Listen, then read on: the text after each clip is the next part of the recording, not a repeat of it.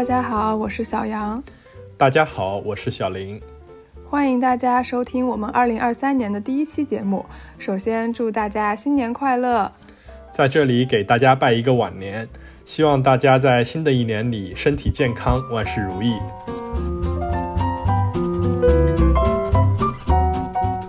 今天这期节目，我们来和大家聊一个和疫苗相关的话题。相信在过去几年中，大家多多少少都对疫苗有些了解，也都接种过新冠疫苗。那新冠疫苗研发的速度是非常快的，而且种类也很多。目前国内常用的新冠疫苗分为三个大类，第一类就是最传统的灭活疫苗，像我们最早接种的北京生物、还有北京科兴以及武汉生物的疫苗，都是属于灭活疫苗这个类别。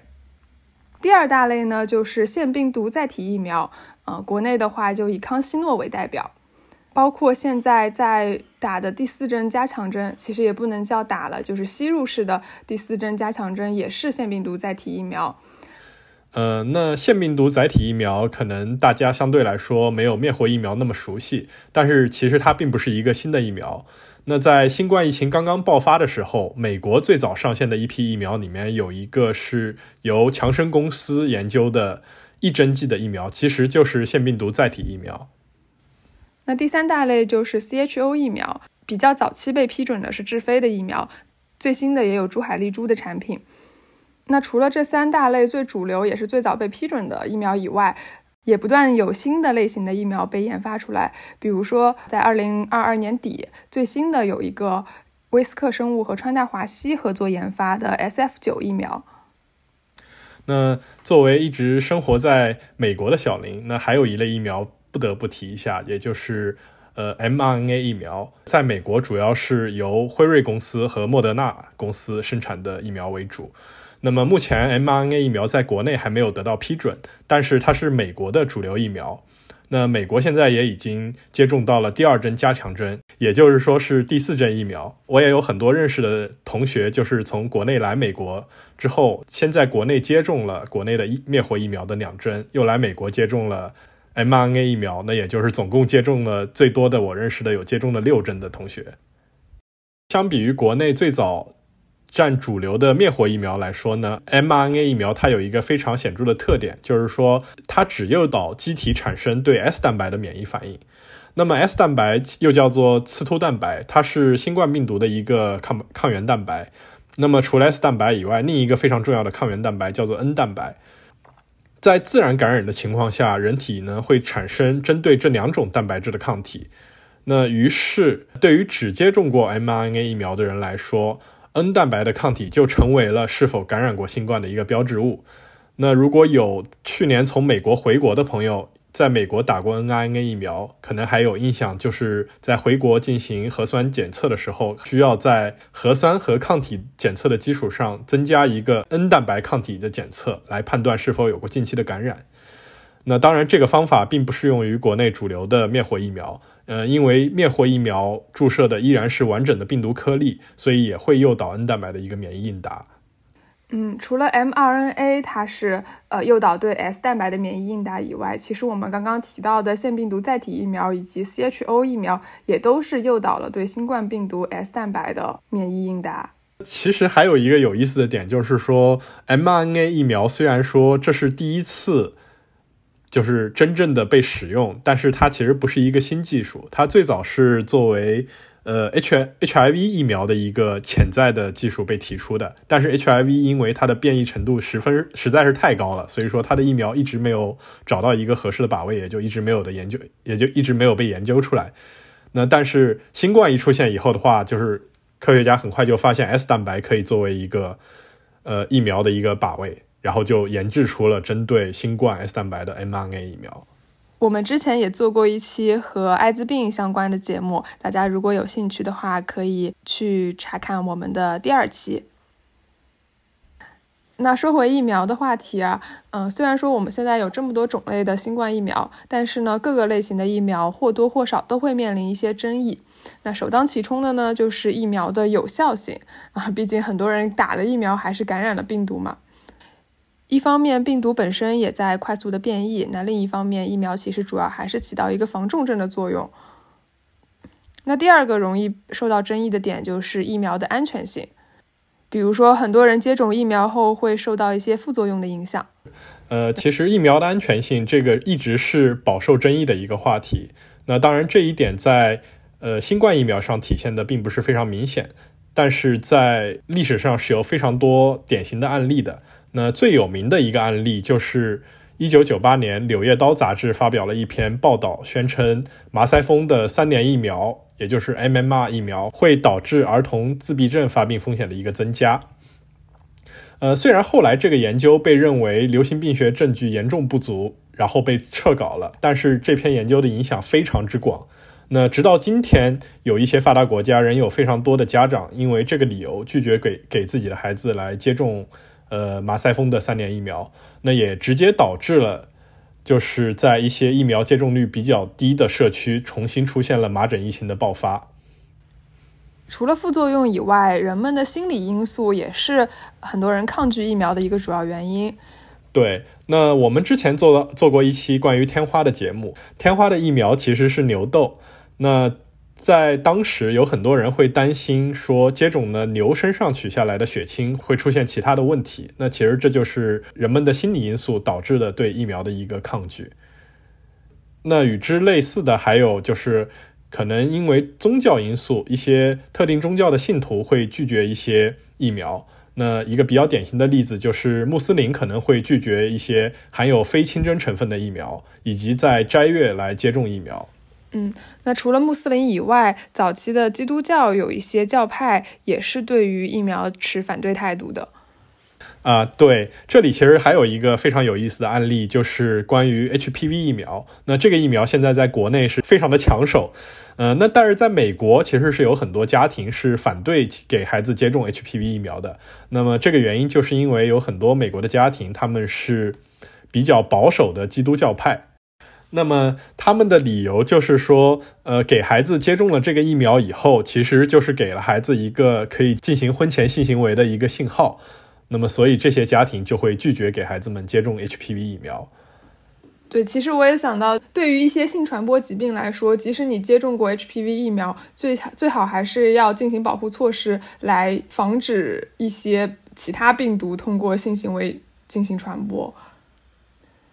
那除此以外，还有一些社会因素导致的对疫苗的争议，比如说在欧美国家，就有疫苗反对者认为国家颁布的这种政策是对公民自由的侵犯，还有一些别的观点会认为推广疫苗的接种其实是药厂来谋取暴利的一个方式。所以说呢，疫苗它并不仅仅是一个医学或者公共卫生学的话题，它可能涉及到社会的各个方面。那接下来我们今天要分享的这个故事也是和疫苗息息相关，就是小儿麻痹症疫苗的研发史。那我们回溯公共卫生的历史，老听众朋友们应该都知道，目前全球范围内人类唯一消灭的疾病就是天花，可以参考之前第三期节目。那小儿麻痹症呢，是第二个最有可能在全球范围内消灭的一个疾病。而且最近几年，在全球大部分地区，包括中国在内，都已经实现了清零，只有少数国家和地区存在零星的病例了。那天花和小儿麻痹症这两个公共卫生史上的重大传染病，之所以能够被抑制，靠的都是行之有效的疫苗。但是，疫苗从研发到广泛使用，到最后真正实现群体免疫，这个过程从来都不是一帆风顺的。通常呢，都是以几十年为单位的这样一个漫长坎坷的旅程，伴随着很多弯路、争议，甚至是牺牲。那其中的功过是非，在当下是很难评判的，或许要到下一代人才能揭晓。这也就是为什么我们这档节目很少对现行的公共卫生政策评头论足的一个原因。那因为很多事情的好坏是需要在更长的时间维度里才能进行一个相对更客观的评价。所以，在这档节目里，我们还是希望能够以史为镜，来拓宽大家对公共卫生的认知和视野。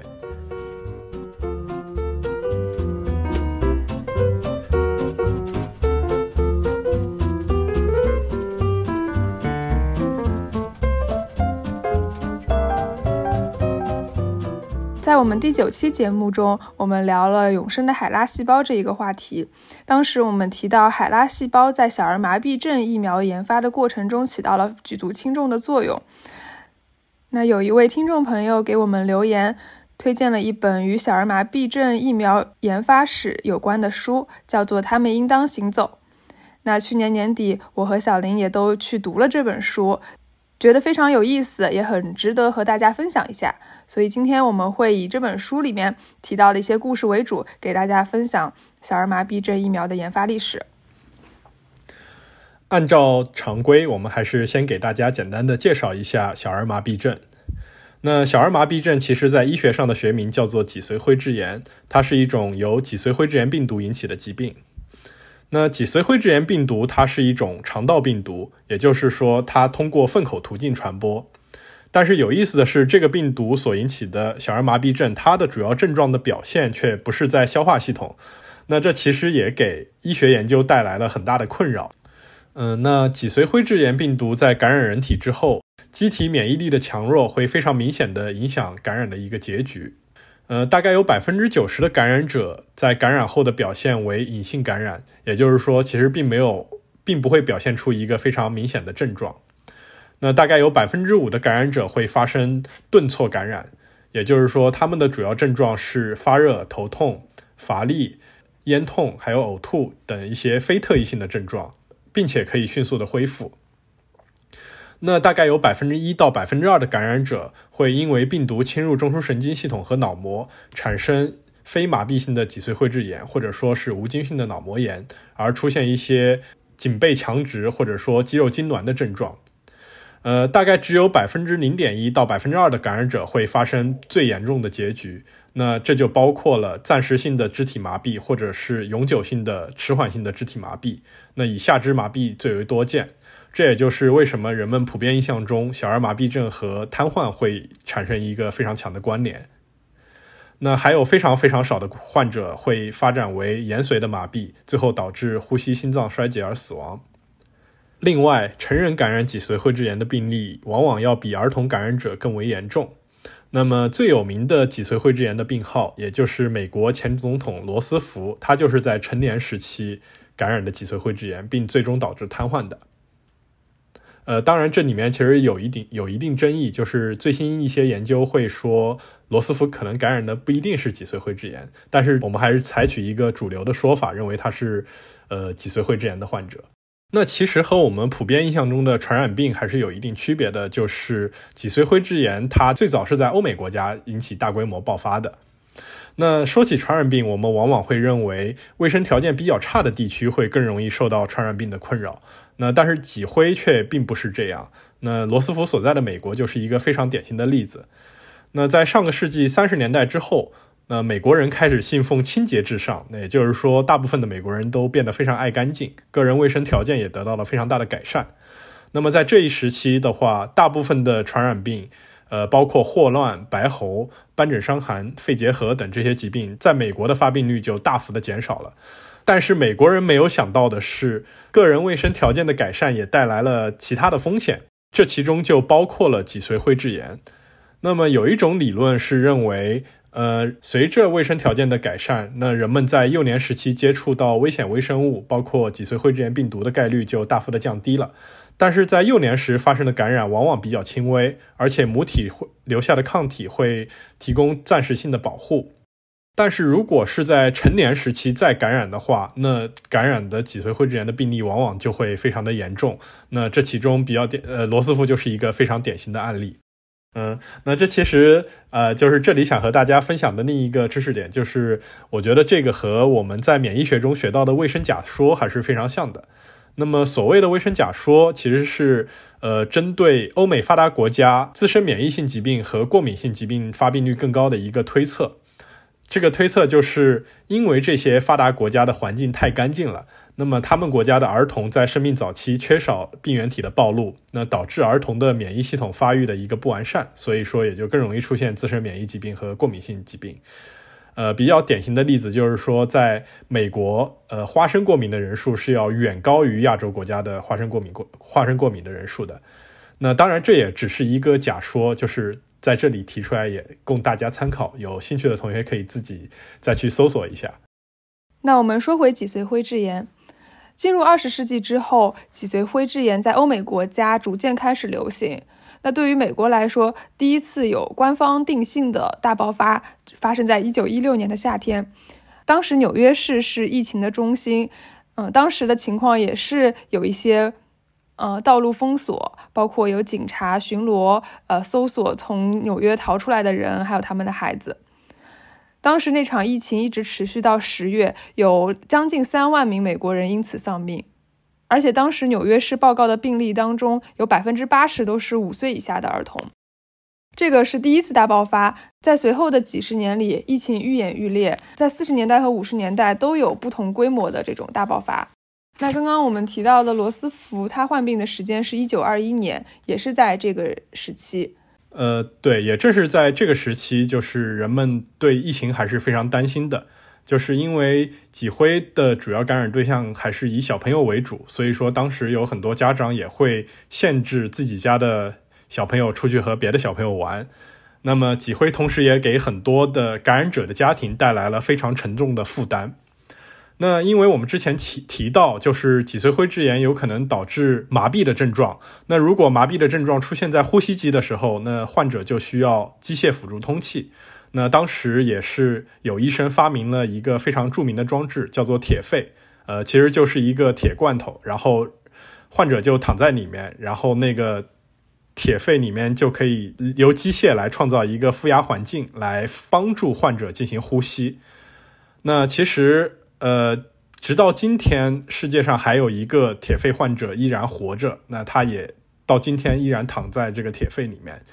当然，这个铁肺的价格也是非常昂贵的。那所以说，给很多的家庭也是带来了非常沉重的负担。那么与此同时，科学家也开始了脊髓灰质炎的疫苗的研究。那在一九三四年到一一九三五年。呃，美国的纽约大学医学院的细菌学教授威廉·帕克和他雇佣的一个青青年研究员，名字叫做布罗迪，呃，他们采用福尔马林处理喉神经组织的方法来研究脊髓灰质炎的灭活疫苗。那他们在研究研制完成后，先后在猴子和他们自己身上接种了这个疫苗，呃，并且随后又在十多名儿童身上注射了疫苗，并发表了文章。嗯，那其实从我们今天的角度来讲，这个也是有点不太伦理的，因为就是他们直接就在儿童身上做这个实验了嘛。那当然，他们发表的文章宣称这个疫苗是安全的，并且可以带来免疫力。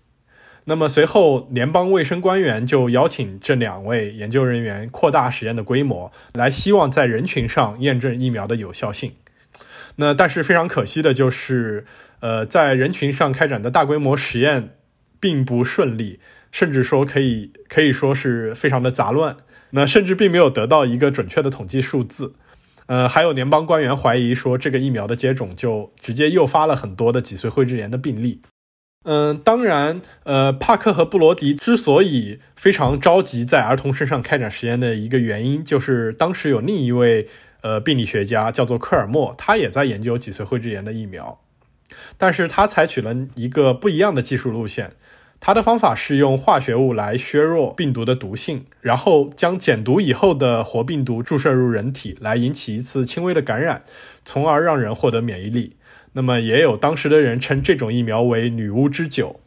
那科尔默在研制出自己的减毒活疫苗以后，也开始了疫苗的试验。那时间线与帕克和布罗迪的实验大致相同。呃，那总共有一万名以上的儿童参与了科尔默研究的疫苗的实验。但是结果却是相当可怕的，就是他的这个疫苗至少引起了十多例瘫痪性的脊髓灰质炎，其中有九人最后就因此而丧命。那么最初的脊髓灰质炎的疫苗，这两个实验其实都是以失败而告终了。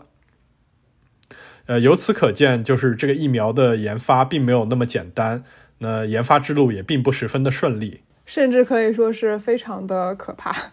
对，甚至带来了很多灾难性的后果。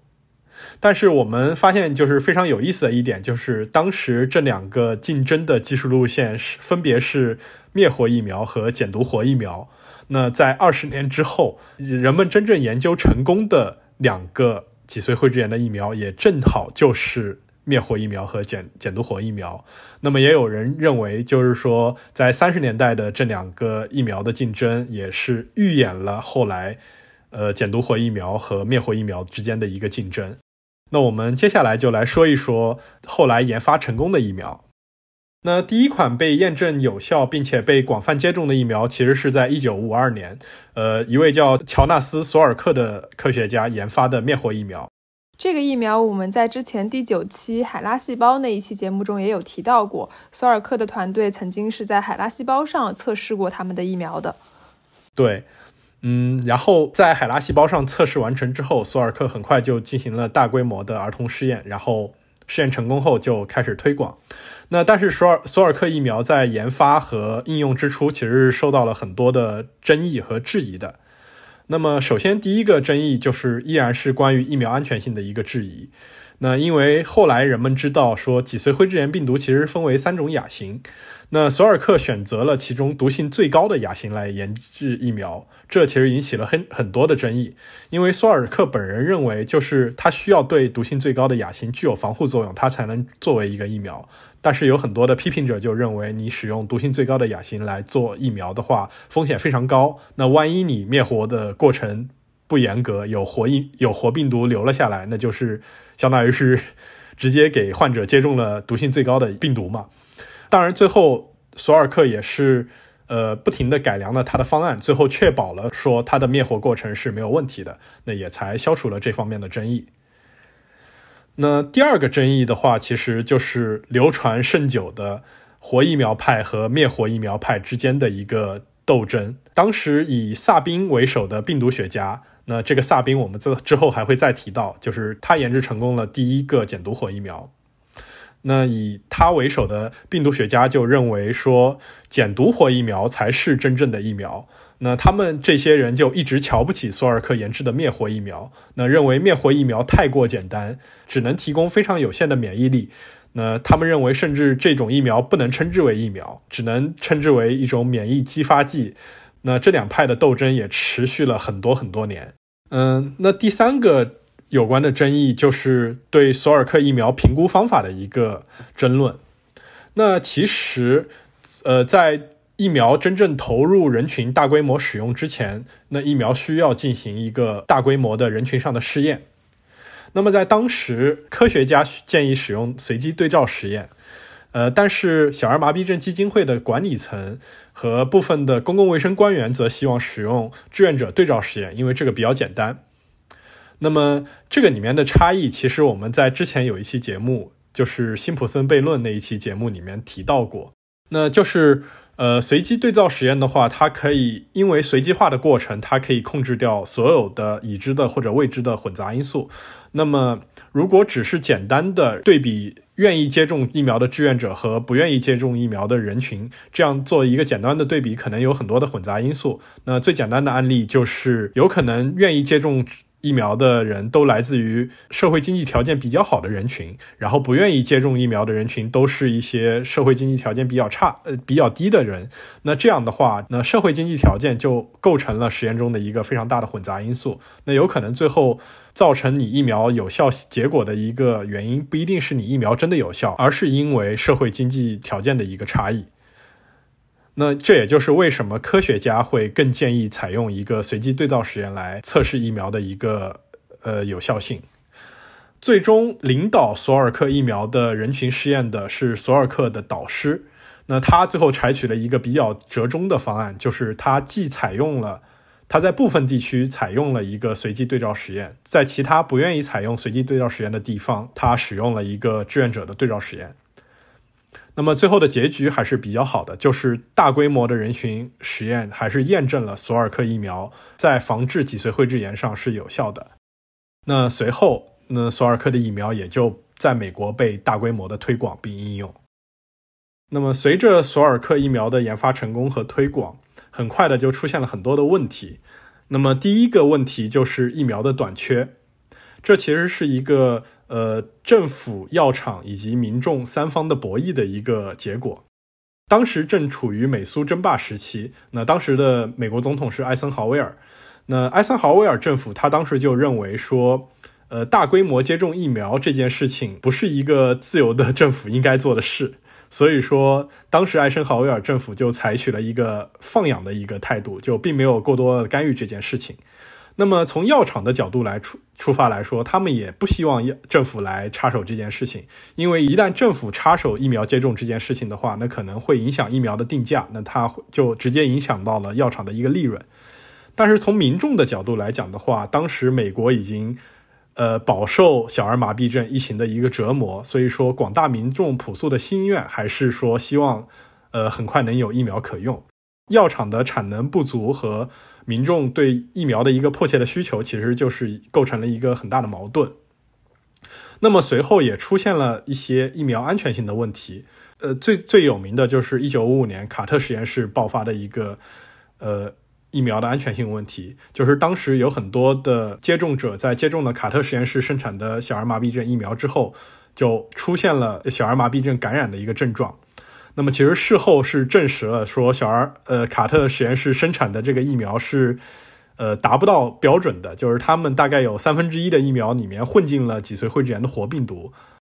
这个在当时也是引起了比较比较大的一个风波，因为就是这个疫苗也是刚刚。推广，那么就是是不是要叫停这个疫苗，就是成为了一个非常具有争议性的话题。那么最后政府请科学家来投票决定是不是要继续推广疫苗。那么投票的结果还是大部分的科学家赞同继续推广小儿麻痹症的疫苗。那当然，最后这个事情的结局就是最后大概有超过两百例呃脊髓灰质炎的病例与被污染的疫苗有关。那么，大部分的受害者出现了非常严重的瘫痪，其中有十一人死亡。那么，在事后，有关方面也很快的改进了脊髓灰质炎疫苗的一个生产规章，来避免类似的事情再次发生。那么，事实证明，这些最佳措施还是比较成功的，就是再也没有发生类似于卡特事件的惨案。嗯，那索尔克疫苗总体上来说还是比较安全的。那说完索尔克的疫苗，我们再来说说萨宾的减毒活疫苗。萨宾从一九五一年开始研制减毒活疫苗。那相比索尔克的疫苗来说，它的研发过程经历了更加漫长的时间，因为它的这个呃减毒的疫苗工艺更加复杂一些。首先，这个疫苗它要满足最基本的两个条件，第一个是这个病毒株能够在肠道里繁殖，但是不能破坏神经系统。那么第二个就是。呃，随着粪便排出体外的病毒，它的神经毒性应该呃不强于吃下去的疫苗。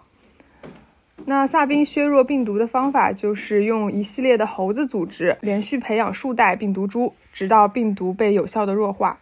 一九五四年的时候，萨宾开始测试自己疫苗的效力。他选择了三十名监狱里的犯人来进行实验，实验的结果证实萨宾的疫苗是可以产生有效的抗体的。但是以我们现在的伦理观来看，这样的临床实验是绝对不符合伦理学的要求的。呃，对，呃，其实萨宾一开始的想法是用精神病院的儿童来做实验，但是。这个想法就更加不好，所以说被有关的机构否决了。他退而求其次，才用了监狱里的犯人来做这个实验。那当然，以现代的医学伦理学眼光来看的话，就不管你是用精神病院的儿童来做实验，还是使用监狱里的犯人来做实验，都是严重违反伦理学准则的。那在萨宾完成了初期的实验以后，他就希望开展大规模的人群试验，但是他的下一步试验却并不顺利。那么，因为当时美国已经有了索尔克疫苗，并且已经进行了大规模的推广，那美国国家基金会就并不打算再为呃脊髓灰质炎疫苗组织第二次大规模的试验。而且，因为索尔克疫苗的一个推广，嗯，大部分人已已经有很多的儿童获得了对脊髓灰质炎的免疫力，那萨宾就很难再去找合适的志愿者。那最后。呃，也是非常有意思的，就是他在美国的推广的受到了阻碍。那萨宾最后的选择是转战当时美国的老对手，也就是苏联，来进行他的医学实验。那么，在一九五九，在一九五九年，萨宾疫苗在苏联大规模实验成功后，并开始应用。然后在六十年代，萨宾带着他的疫苗回到了美国。嗯。那苏联为什么接受了萨宾呢？他们不怀疑这是美国的来的间谍吗？其实当时苏联是到美国来学习疫苗的，就是当时苏联还没有疫苗，美国已经有了索尔克疫苗。那当时苏联的那个卫生部的负责人来美国是希望来学习呃灭活疫苗的一个技术。那当时是，然后萨宾就借这个关系和苏联的负责人搭上了话，然后苏联的负责人正好也对萨宾的疫苗表示一个非常就表示出了非常大的兴趣，那并邀请萨宾到苏联进行访问。那于是萨宾就带着他的减毒毒株来到了苏联，然后并然后然后就在然后就在那个苏联卫生部的那个负责人的帮助下，在苏联开展了大规模的临床试验，并取得了一个成功。嗯，当然，就更有意思的就是，随后在六十年代，那经过了苏联的大规模的试验的成功以后，那萨宾带着他的疫苗回到了美国。呃，就是和索尔克疫苗相比，萨宾疫苗有个非常大的特点，就是它成本低、效果好，而且使用方便。因为萨宾疫苗是口服的，那索尔克疫苗是要打针的。那有了这些优点以后的话，就是包括美国在内的其他，就就各个国家都开始推广萨宾疫苗。那么最终，萨宾疫苗也是取代了索尔克疫苗的垄断地位，成为了世界上大部分地区所使用的一个脊髓灰质炎的主流疫苗。那说到萨宾的疫苗，就不得不提到中国的小儿麻痹症疫苗。不知道我们听众朋友里有没有八零后或者九零后的朋友们还记得小的时候吃过的糖丸？那个糖丸其实就是小儿麻痹症的疫苗。嗯，对我小的时候一直以为那个糖丸是。打完针之后的奖励，后来才知道它其实也是一个口服的疫苗。那其实有很多人可能会有这样的印象，就是那个糖丸其实非常的好吃。对这个疫苗呢，它其实也是得益于美国和苏联的研究成果。在一九五九年初，中国卫生部派遣了顾方舟等一行四人前往苏联学习脊髓灰质炎的疫苗技术。其实一开始呢，是想要去学习这个灭活疫苗的技术。但是四个人到了苏联之后呢，正巧萨宾他当时在苏联宣传他的疫苗，那四个人觉得活疫苗可能更符合我国的国情，所以呢，顾方舟等人请示国内之后，转去学习了减毒疫苗的生产鉴定技术。当时萨宾在苏联访问，也是赠送了我们的访问人士脊灰病毒三个型别的毒种。那么，一九六零年，顾方舟的团队率先研制出了中国首批活疫苗。两年后，又成功研制了糖丸减毒活疫苗。得益于这个糖丸疫苗，一九九四年，我国宣布进入了全国无脊灰的时代。但是，萨宾的疫苗也存在一定的问题，就是它并非绝对的安全，因为它是减活疫苗，所以说它还是有一定的造成脊灰感染的风险。这个风险大概是一百万分之一，常见于免疫力缺陷的儿童。那虽然萨宾疫苗保护了绝大部分的儿童免受脊髓灰质炎的感染，为他们提供了免疫力，但是萨宾疫苗的广泛使用却也让很多的呃免疫力缺陷的儿童感染了疫苗相关的脊髓灰质炎。那么这部分儿童就成为了疫苗广泛接种的一个牺牲品。也是因为这些疫苗相关的脊髓灰质炎的病例，那萨宾疫苗虽然说。在遏制脊髓灰质炎的流行上功不可没，但是却成为了扫除这一疾病的最大的障碍。那么，随着时间的发展，其实曾经的索尔克疫苗也又重新的回到了人们的视野，就是因为索尔克疫苗能够提供免疫力，并且它是绝对安全的。那有很多国家，包括中国在内，也陆续的又重新开始启用了呃灭活疫苗，来替代部分或者全部的萨宾疫苗，来进行脊髓灰质炎的免疫。那么，从一九八八年以来，野生的脊灰病毒引起的病例减少了百分之九十九以上，从当时预估的三十五万例减至了二零二一年报告的六例。在二零二一年，仅有阿富汗和巴基斯坦的部分地区存在脊髓灰质炎的病例。这是继一九八零年天花之后，世界有史以来第二次站在了消灭人类病毒的门槛上。不过很不巧的是，在二零二二年的夏天，在美国发现了一起脊髓灰质炎的病例。这个其实是美国十年以来第一起病例。那么，也正如世卫组织所说，只要还有一名儿童染有脊髓灰质炎病毒，所有国家的儿童就仍然有感染该疾病的风险。如果不能在最后剩余的脊灰盘踞点消灭它，就可能导致这种疾病在全球范围内的死灰复燃。